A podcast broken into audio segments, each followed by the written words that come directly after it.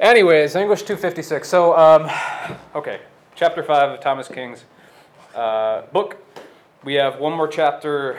It's actually not a chapter on Friday, it's kind of smaller and a little more personal um, on Friday. And so, the folks that are in class on Friday who might be listening to this, but all of you who are going to be reading it for Friday, just bear that in mind. It's like, it's a different type of chapter, and it might be interesting to think about how it's different and why like insofar as we've been interested in like narrative strategies and rhetorical strategies that King uses over and over and over again, Friday's a little bit different, and it might be cool to think about why that is, right? Uh, next week we start in with some kind of like traditional stories, which are all going to be posted to Blackboard, so there's no textbook for next week. Um, but maybe the place to start is like we don't have any slides today. I do have a kind of handout to give to you guys to go over some history portions of what we read. But um, maybe the place to start is like what questions that you have. So there's a couple of questions that came out of the post that are interesting to think about. But um, questions that you have, even like really small ones, like King spends a lot of time on history and what we read for today, and like I don't assume that any of you know this material. So if there's anything like factual or anything like that that comes out of the reading, maybe we can start there. Any thoughts on that?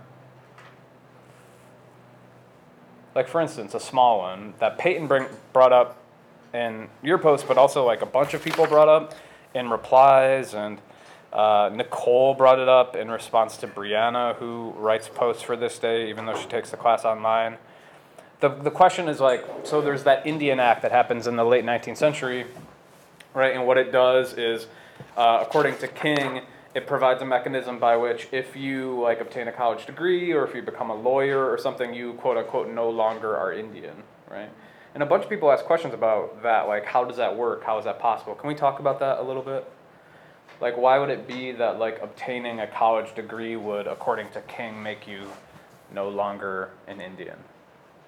Yeah. Like, isn't that what we were talking about, I think, last week when we were in class, about how, like, it's the stereotype for, like, Native Americans and Indians, that if, like, you don't fit into it, like, people don't recognize you as one, Yeah. and, like, I assume it's because, like, I don't know anything about this, but, like, does Native American, like, like, settlements kind of get money from the government? Like, Or, res- like, like do, like, do they get like some kind of money from the government? Yeah. So I guess like if they're able to make money for themselves, they're not included in that. Oh, okay. So a couple of points there. So the, the question of like, do Native American communities get money from the federal government? Yeah, they do through various programs and also also through like treaty relationships, right? So the intention, and this is a kind of a bigger question, but the intention of like taking people out of their native communities and making them no longer part of that community on the part of the federal government is like, um, on one level, you no longer have to give them aid, you no longer have to fund them, right? But then the first thing you said is exactly right. Like, if you have a college degree, if you become a lawyer or something, you're quote unquote no longer kind of like aligning yourself with the expectations of that stereotypical Indian. So that's one thing that King means. What else? Uh, Christian, you had a hand up, didn't you, or Andres? Huh? Did you have a hand earlier? Oh, no, no, my hand up. Oh, I have phantom hand, sorry. What else does he mean there? He means, yeah, you're no longer that stereotypical Indian, that expected Indian, right? If you have a college degree or something. Well, actually, earlier in the book, um, he was talking about like the difference between like an Indian and a Native American kind of. He was starting to kind of separate the two terms. Yeah, So maybe he thinks, he said you're not an Indian, you have a college degree, right? yeah, you, according to the government, yeah. He, I think he's, in his mind, I think he's had so many people kind of like differentiate the two that he has it in his head now too. And he kind of sees maybe Native Americans as more, I don't know, I can't really think of the word, maybe, um, Well, his distinction isn't between those two terms. His distinction is between the Indian as an expected stereotype and actually existing Indian people, Oh, okay. right? And so, like, uh, yeah, as Kat said earlier, like, if you have a college degree, you no longer kind of comport with, you no longer align yourself with this expected notion of Indianness. You're more like what? Like, you're kind of more like a settler at that point if you have a college degree or something like that. Right, but it's important to note in that moment that what King is saying about the Indian Act, and that's a kind of Canadian thing, but this is just the same in the United States context, is that what having a college degree or um, being in the military does is it allows Native people to vote. Bless you. It allows Native people to vote, right? It enfranchises them. That's what he says. That's the thing that this law does. It says that if you have a degree, if you serve in the military, you are allowed to vote, which means you become a citizen of the United States. What does that have to do with not being an Indian anymore?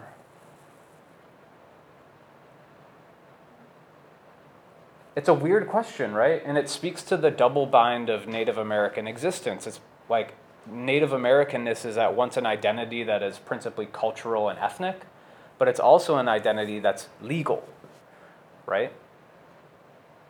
What does it mean to no longer be an Indian if you are a citizen of the United States? Yeah. Maybe since the United States are kind of a construct that the settlers came up with, that the Native Americans were part of their own thing before the settlers came here, so they kind of sold out, became part of this nation, that kind of ruined their history. Right, and they and, and it should be said, and it's often it's important to say that like when the federal government, like a settler government like the United States, gives the power of the vote or citizenship to a native person because they serve in the military, they do it just they do it by force essentially. They don't do it because the native person asks them to do it. Yeah. Um, I just have a question. Yeah. Like, can Native Americans be like drafted Yeah. so they can like kind of be like forced out of that? So native people in the United States are citizens of the United States, like whether they want to be or not. In 1924, all Native Americans were made citizens of the United States by law. Like not because they wanted to be, but just because that's what happened, right? That's what the federal government did at that point, made them citizens. So yeah, they have all the rights and responsibilities of any United States citizen. But the interesting thing about native identity is that at once you're a United States citizen, but you're also a citizen of another nation. Right? If you're an enrolled member in a tribal nation, you're at once a United States citizen and you're a citizen, let's say, of the Onondaga Nation. And like dual citizenship is not the craziest thing in the world. People are dual citizens of Mexico and the United States, France and the United States, whatever. But the interesting thing is that in the Native American context, you're not dual citizens of two sovereign nations like the United States and France. They're completely different powers. They don't exert law over each other, right? But in the Native American context, you're a citizen of the United States and you're a citizen of, let's say, the Onondaga Nation, but the United States exerts power and control via laws over the Onondaga Nation. So you're at once a citizen of the government that is exerting the power, and you're a citizen of the government that's being oppressed by the power. That's a really strange position to be put in as a Native American person. Christian, do you have a hand? Uh, no. Oh man, I'm just. Am I seeing phantom hands? You definitely had a hand up a second ago. Um, you were just talking about um, how they're getting the citizenship, right? Yeah. Do you think that they wanted the citizenship, or you think they were just kind of given and expected to take it? Some did and some did not, but it's often, the, I mean, even in the 21st century, let's say like the Onondaga Nation is not particularly inclined to think of themselves as United States citizens, Mhm. right? They travel on their own passports and they want those passports to be recognized, right? Because what it means to like accept your United States citizenship is to suggest that like your native citizenship to your native nation is somehow subordinate Right. right? So the intention here is like, okay, if a native person goes to college, if they go into the military, if they own land, whatever, that allows them to, to become a United States citizen. That's a, a really strange position to be in because what it shows us is that Native American identity is not simply purely cultural or ethnic, right? Native American identity is also legal. There's a legal framework for considering what Native American identity is in a United States context. That is why Native American culture, Native American people, Native American society is so radically different from other, let's say, minority populations in the United States. Okay? Right? Black populations, Asian American populations, any other population, a minoritized population other than Native American, that difference is primarily a difference that is understood along the axes of race, ethnicity, culture, genealogy. That's where the difference is clear, right? The difference is not between, let's say, a white American and a black American, at least in our kind of like abstracted, purified sense of the law, the difference is not a legal one. Right, of course, like segregation happened and all of these things that were legally allowed that enforced differences between blacks and whites happened. But in, in terms of like the equal protection clause of the Constitution, right? Whites and blacks are equal, right? There's no distinction between them in terms of the law. Okay? White people and Asian Americans, there's no distinction between them in terms of the law. In fact, you can bring a lawsuit against someone if it's you are seen to be enforcing a distinction based on race or ethnicity or any of these things, right? Whereas for Native Americans, the distinction is not just cultural ethnic, it's also a legal distinction, right? So Native American identity is really special and really distinct. Okay? It's a legal identity as much as a cultural one. Yeah, Jonathan. Um, so it talks about status and non-status. Yeah, yeah, yeah. So does that affect the same thing? This is precisely the issue that we're talking about. So this idea of status is a Canadian term. But if you bring it into the United States context, it's the same exact thing. So there are native people who identify themselves as such who are not status because they are not enrolled in a tribal nation. Okay, so they are not citizens, legal, they don't have a legal identity as native, but they might have a cultural ethnic identity as native, right? So if you're a status Indian, that means you have a legal identity as native. That doesn't, by the way, necessarily mean that you have a cultural identity as native. Like there are quote unquote citizens of the Cherokee Nation who identify as essentially white, culturally, ethnically, right? But they are legal citizens of the Cherokee Nation. So that's a legal identity. If you're status, you have a legal identity. Just because you're status doesn't mean you have a cultural identity as native. And just because you have a cultural identity as native doesn't mean you have a legal identity as native. You can be a Native American person, but not a member of a tribal nation, right? For a variety of reasons. So, yeah, Jonah, that's exactly what we're talking about here. The idea of status is all wrapped up in this idea of legal identity as native. Yeah, Christian. So, um, speaking of status, like, um, when I was reading, I was looking at like all those bills that Canada had, Yeah. and like how some of them kind of like clash with one another, and like they Yeah. remove each other. Like, how come they like had all these bills? Do you know why? They just kept like changing it. We did too. The United States does too. And actually, the handout that I'm going to give you is going to go through those. And King talks about them a little bit, but he's Canadian, so he goes into the Canadian context a little bit more. But what's the, the question is why did they have them? Or Yeah, like why did they just keep doing all those bills and everything like that? Yeah, we're to get to that near the end of class. Basically, the question is like, why do the laws change so much with regard to the relationship between the federal government and Native people? Why do they continue to change over the course of history? It's a really good question. Yeah, we're going to come back to that. Okay. Other thoughts or questions or, or issues that you have? Because it's a really difficult, weird situation or context between legal identity as Native and cultural identity as Native, and how those are not the same. And for every other kind of minority group in the United States, it's different. Right? Any questions about that?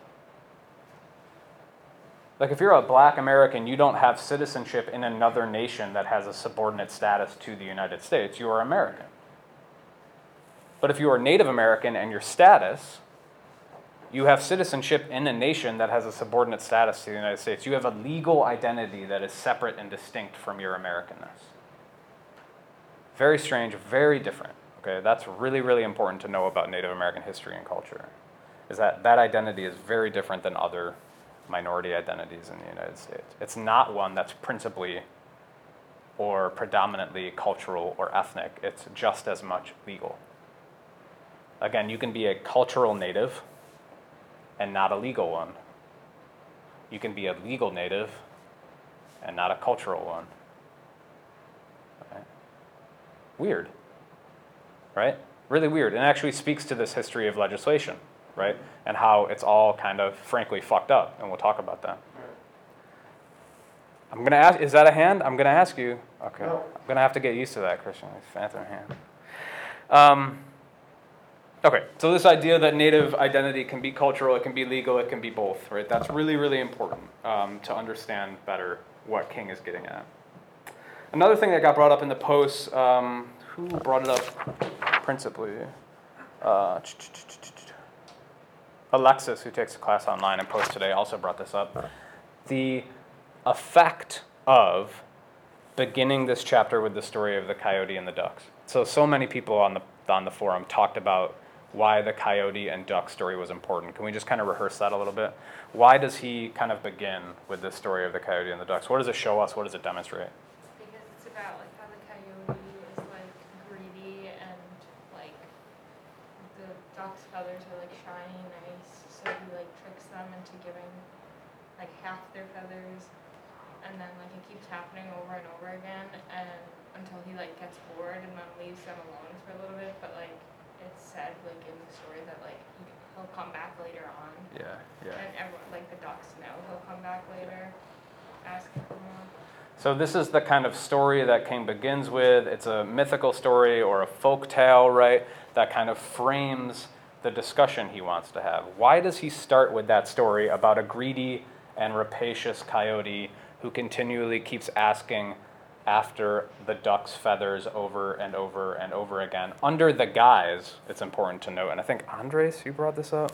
Sorry, I've got to reference back to my notes always. Yeah, Andres brought this up under the guise of protecting them right? The coyote, it's really important to remember in this story that the coyote says, Give me some of your feathers, ducks, so that I can protect you from other people. That's really important.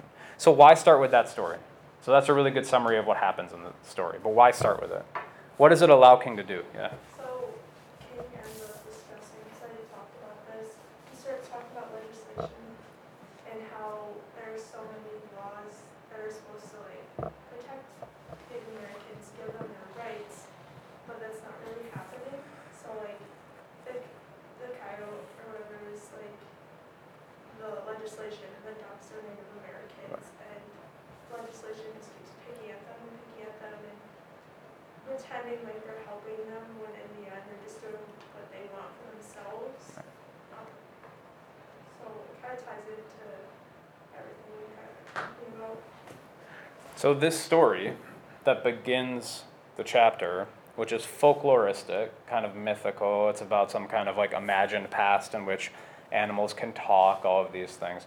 It doesn't just rest on its own, right? It's not just a story to be told by King in order to entertain, right? What becomes immediately apparent and what so many people mentioned on the forum, which is all to the good, right, is that this story is at once meant to entertain and to inform you, and the nature of its educating you is through an analogy between the coyote and duck story and essentially something like the history of legislation between indigenous peoples and settler populations, right? What he's trying to get us around to is thinking about, and a couple of you mentioned this in the post, like it actually helped you think about the history by providing the story initially, right? That like a, I think Kat, you mentioned this, that like a really dry historical account can be pretty boring, right? It, you could kind of glaze over a dry historical account, but by King providing you with that story of the coyote and the duck, right, what it does is it kind of like brings you into the fold of the narrative and it allows you to kind of analogize between the historical experiences and those mythical or folkloristic ones, right? Yeah. Eventually with the non-status that there won't be any left for them to use the treaty that they made, so there'd be no Indians to use the land that the government them. Right. The, the idea here through legislation, and King says this at one point, is to legislate Native people out of existence. Okay? So, to legislate Native people out of existence, that doesn't mean to physically kill them, right? The kind of era of genocide is over, right? And has been for, let's say, 140 years or so in the context of the United States, right? So the era of physically killing native people in order to get them out of existence is over. What replaces that physical killing is something like a legislative killing. That's what King is suggesting. Legislating native people out of existence. So if you're what does it mean to legislate native people out of existence? On one level, it means getting rid of their culture, right? Because native identity, there's a cultural and ethnic aspect. It means legislating them out of their culture, so banning certain cultural practices. But it also means what? Yeah, go ahead. Is it like the that quote that that was like kill the Indian, save the boy or something like that? Kill the Indian, save the man. Save the man. Yeah, this is a, a really important point. Like, what you want to do is you want to take away, and the kill the Indian, save the man quote is a quote by this guy named General Henry Pratt, who begins the boarding school uh, movement for Native people in the United States. And we're actually going to get to that in a couple of weeks, the boarding school uh, era. But the idea of kill the Indian, save the man, is that you take away all the cultural, ethnic trappings of Indianness, but you keep the physical person, right? What does that physical person become if you take away all those cultural, ethnic, and legal trappings of Indianness? They become just like a settler, right? They become quote unquote civilized. Right? The idea is to make native people into civilized people. The way that you do that is you legislate their culture, their ethnicity, and their legal status as native people out of existence. And so, what legislative history does, like what the coyote does to the duck, is that once it takes away land, right? So they don't have a base on which to live, but it also prohibits certain cultural practices. It makes it much harder for native people to like be citizens of their own tribal nations, right? All under the guise, all with the intention of killing the Indian and saving the man, making these people into civilized, essentially white people. Now, what does it mean to be civilized? Like, what was important for people like Pratt, or I think uh, King co- somebody else, right? There's a great quote that he uses of like, we got to put, we got to get the buckskin off of these men. We got to put them in trousers. The trousers got to have pockets, and we got to make them want to fill the pockets with what? Money. What does that mean? Like, what kind of person are, are, is the federal government trying to create? Yeah. They want to make them like capitalist. Yeah, acquisitive capitalists who have a thorough sense of private property and ownership, right? As opposed to communal, kinship based people who live off of and in harmony with the land. Right? So, what you're trying to do is get rid of all of those kind of cultural and ethnic trappings of Indianness and replace them with something like a capitalist impulse or a capitalist ethos, right? Put the pants on, go to work every day, fill the pockets with money. Right? The idea is that Native people, prior to all of this legislation is occurring, uh, they don't have a drive to acquire. And that drive to acquire is actually like a principal foundational identity characteristic of civilized society. The drive to acquire, the drive to make money, the drive to create, to produce for oneself as opposed to like for one's community or society, right? So yeah, this idea again, what legislative history does is it it takes away the trappings of Indianness and leaves this kind of like acquisitive settler man um, who basically has no more Indian inside of him. Right? No legal identity as such, no cultural identity as such. And so we get to those ideas, I guess to come back to the initial point, is we get to those ideas which are weighty and political and historical and have massive social implications. What King does is he gets us to those ideas through the coyote and duck story. Right? As opposed to just laying it out like a dry lecture, he tells us about the coyote and the duck in order to analogize those historical points to something that's a little more entertaining. right? But there's a flip edge to this too. Okay, so that's one like rhetorical or narrative strategy that he's using that's really important. Is he's telling us a story in order to entertain us, and then uh, kind of like subtly through the back door he's teaching us. Right? That's cool. That's a good strategy. Actually, works really well, right? Like that's the nature of telling stories in general. Is like we tell a story, potentially it has a moral, but we don't hit the moral over the head of the reader. We just kind of like subtly filter it into the reader. That's the best way to approach these things. But that's not the only thing that happens here, right? What he's also trying to suggest is that by telling you this folklore or this myth, these folklores and these myths are not just cultural artifacts, right? They also have profound political implications. Okay? This goes back to what we talked about like last Monday, if you listen to the recording. Um, it's really important to, we talked on that day about how it's really important to think about native cultural productions not just as cultural, but also as political right? And so what King is trying to get us to see here is that this coyote and the duck story, yeah, it's entertaining. It's a cultural story, it's a myth, it's a piece of folklore, but it also has a significant political component. It isn't just this like thing that exists in like the misty shrouds of the past. It isn't just like some fantastical thing where animals talk. It actually has real relevance for society, for politics, and for history, right? So, what we need to understand is that both of these things work in tandem, right? The historical narrative works in tandem with the mythical one. And if you just had one without the other, it might be boring and dry. But if you had the myth without the history, what would it be? If you had the coyote and duck story, but then you didn't have the historical component, as a reader, what would the effect be?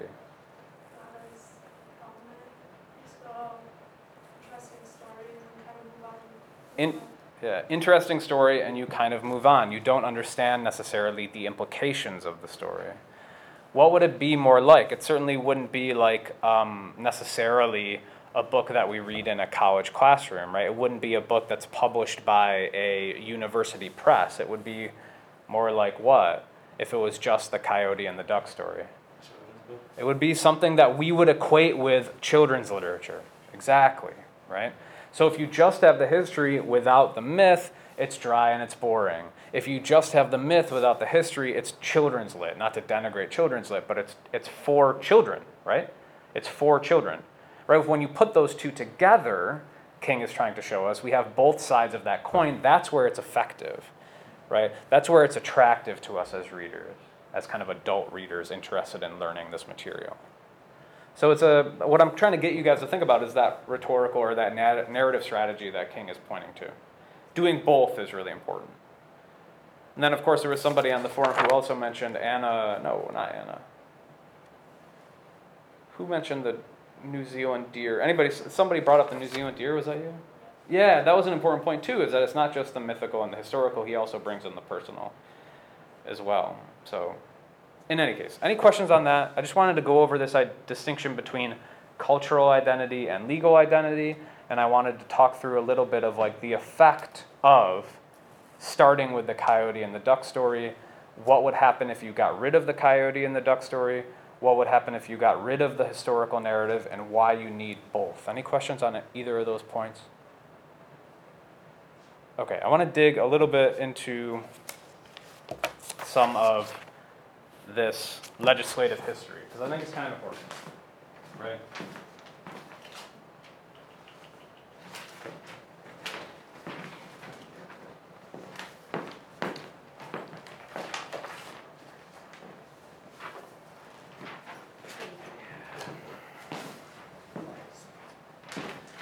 Okay, so I handed out a handout that I'm going to post online for folks that are not in class today.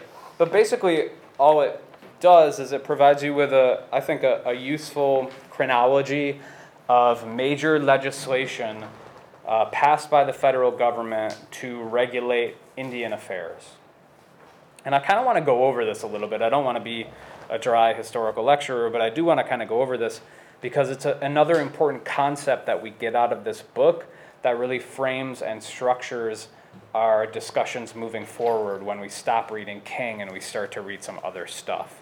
So on 130 of your book, I'll just read this off. King says, and legislation in relation to native people had two basic goals one, to relieve us of our land, to take our land, and two, to legalize us out of existence. And we've talked about that already to get rid of uh, native cultural identity and to get rid of native legal identity. So I kind of wrote down for you um, five different, let's say, legislative periods in American history as it concerns native people. And it's cool to map the stuff we read against these different periods and see like where we are in relation to when these authors are writing and how they're writing differently relative to the period that we're in. But I just want to go over them a little bit. So in 1830, um, Congress passes what's called the Indian Removal Act, which might be something that some of you know because it's the, the act that legislate um, that legally justifies the Trail of Tears right? Which is, if you know anything about Native American history, you might know something about the Trail of Tears, right? So the, the Indian Removal Act is what allows the Trail of Tears to happen? So that act authorizes the United States to negotiate with Native tribes for their removal, in this case from the southeast over to Indian Territory, which is in present day Oklahoma, west of the Mississippi, right? The intention behind this act when it's written, right? The intention behind it, the stated intention, which is very different than the unstated intention. But the stated intention of this act is that native people, they're being encroached upon by settler populations, and so we want to insulate those native people. We want to get them away from settler encroachment. Why? Because we want to let native people continue to practice their traditional ways. That's the stated intention from the federal government, okay? Natives and settlers are getting too close to one another in the southeast. Okay? So, what we're going to do to protect, to go back to Andre's point at the forum, what we're going to do to protect Native people is we are going to set aside lands west of the Mississippi River and we are going to settle those Native people on those lands in present day Oklahoma so that they can, for many more years, practice their own traditional ways. Okay? Without interference by settler populations. Okay? So, what happens is, under the guise of protection, we want to protect you. Under the guise of protection, native peoples are taken off of their lands and removed to the west. Right?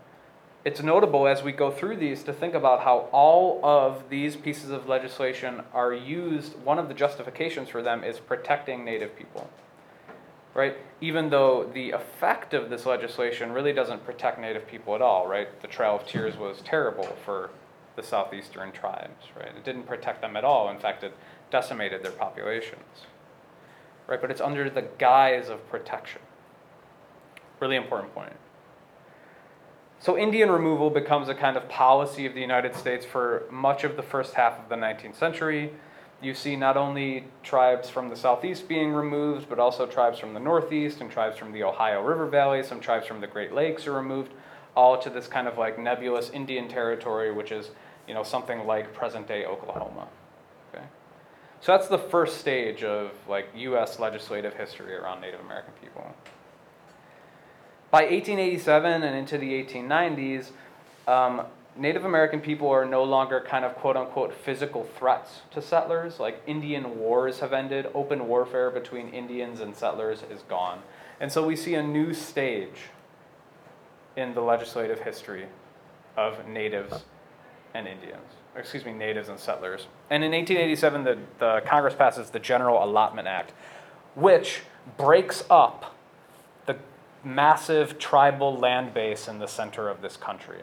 What the General Allotment Act does is it gives Congress the authority to divide up native land and to give it to individual native people. Now, because we're in 1887, who were the individual native people who got the land?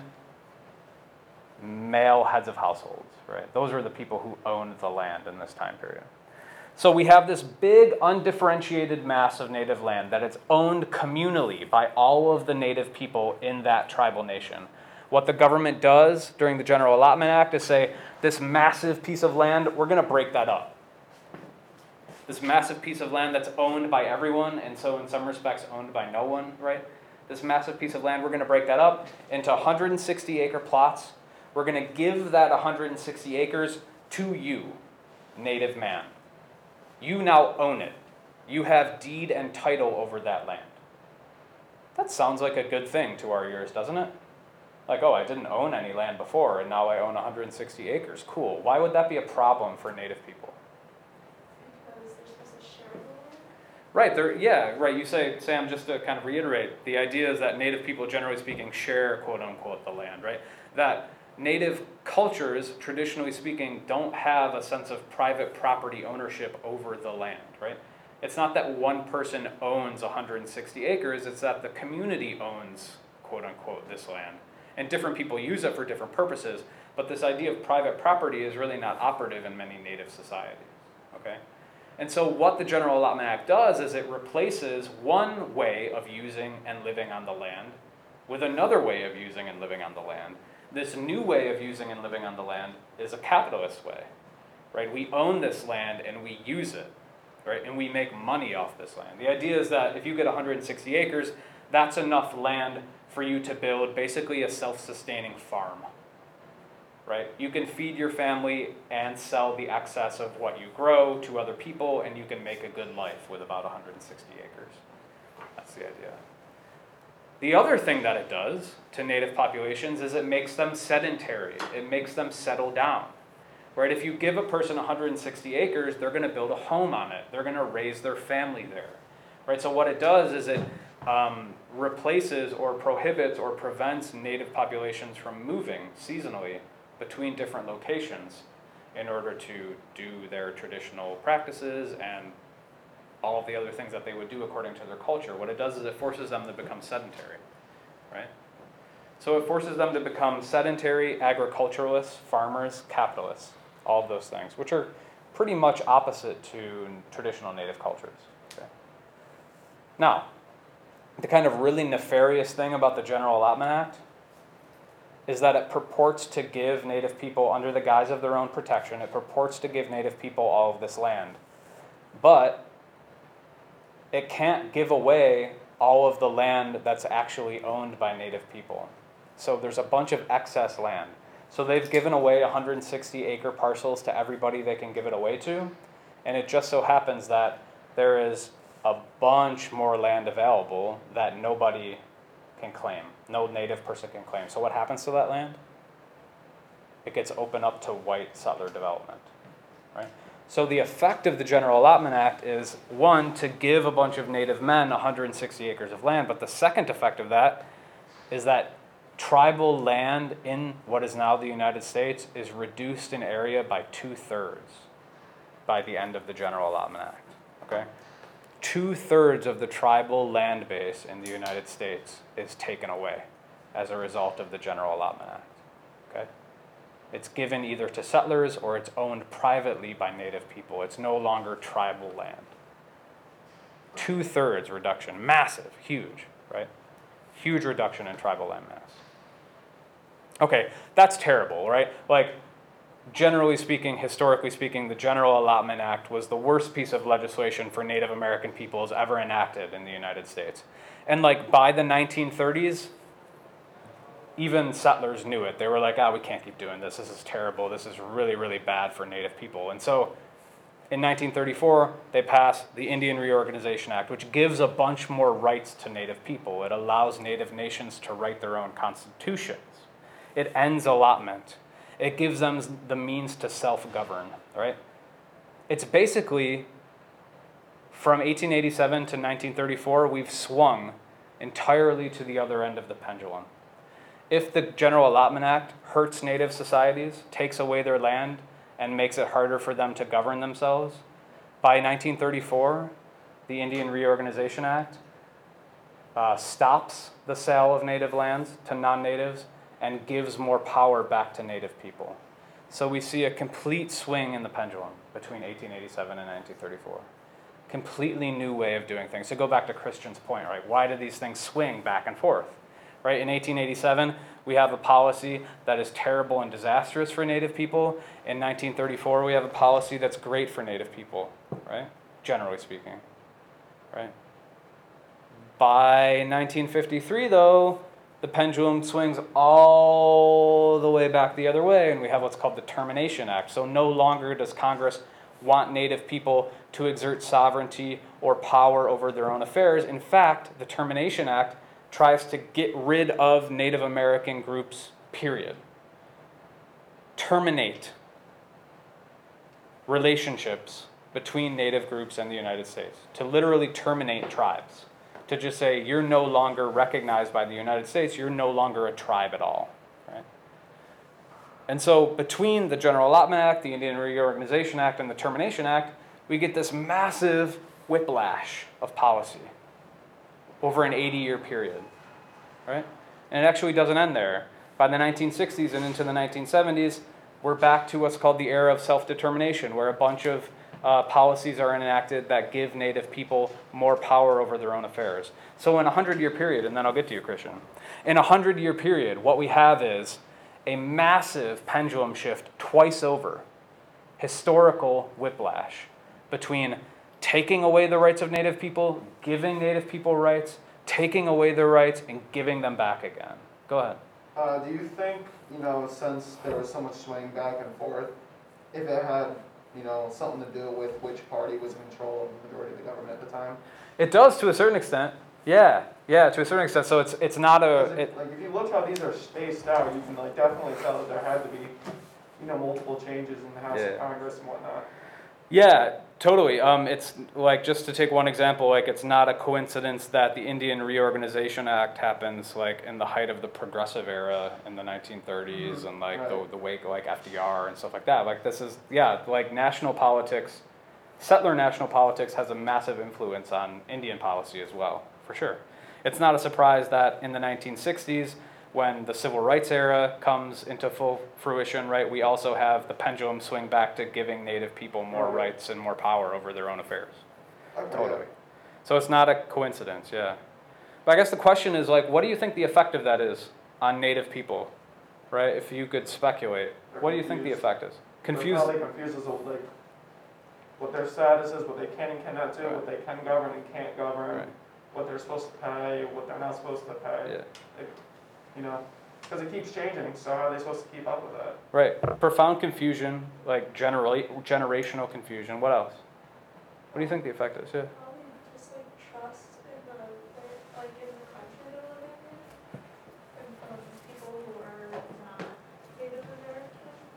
Um, you know, how do you trust someone when they give you your, your rights and then they don't, and then they Yeah. do, and You're just put in a really weird situation there.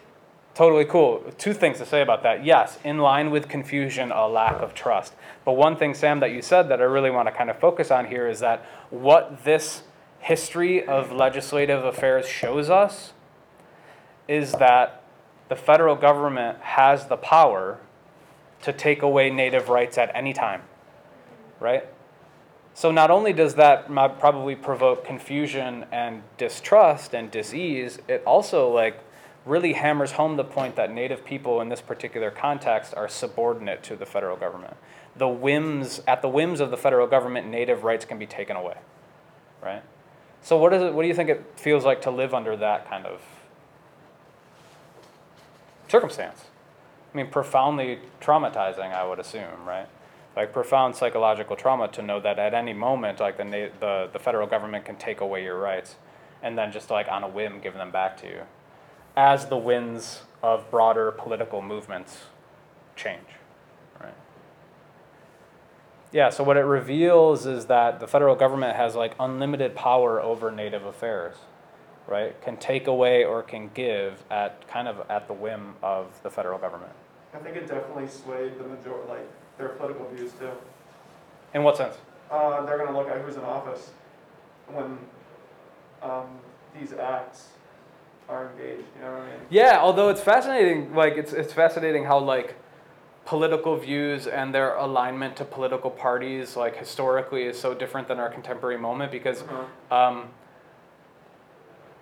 it's hard to imagine, but one of the best presidents in the 20th century for Native American people was actually Richard Nixon Really? right? Even though Native Americans now, in our contemporary moment, vote like predominantly Democratic and wouldn't necessarily align themselves with the broader policies of the Nixon administration, Uh-huh. Nixon was actually tremendously helpful for Native American people. And so it's weird how those kind of like those things change and are, are, Right. are different. But generally speaking, yeah, it probably does impact how Native people vote and how they think about their relationship to the federal government and, and stuff like that. Yeah. Any other questions about this? Super important historical lesson, but like I don't care whether you remember what the Indian Reorganization Act is, that's not the point. The point is that you remember, that you take away from what we talked about today, that the history of legislation enacted by the federal government for the purposes of ruling over Native people is characterized by principally this massive swing pendulum shift between giving rights and taking them away over the course of about 150 years. We see giving rights, taking them away, giving rights, and taking them away, right? Without really rhyme or reason, open to the winds of political change? That's an important thing to take away to understand about like the history of Native American populations in the United States over the past, let's say, 120 to 200 years. Just profound whiplash. Okay. Any last thoughts, concerns, questions? Okay, for you guys next week, I think we're reading an origin story or maybe some folk tales. So be on the lookout for that. It'll be posted on Blackboard soon. But be in touch if you need. Okay? Good luck with your test, Christian, and anyone else.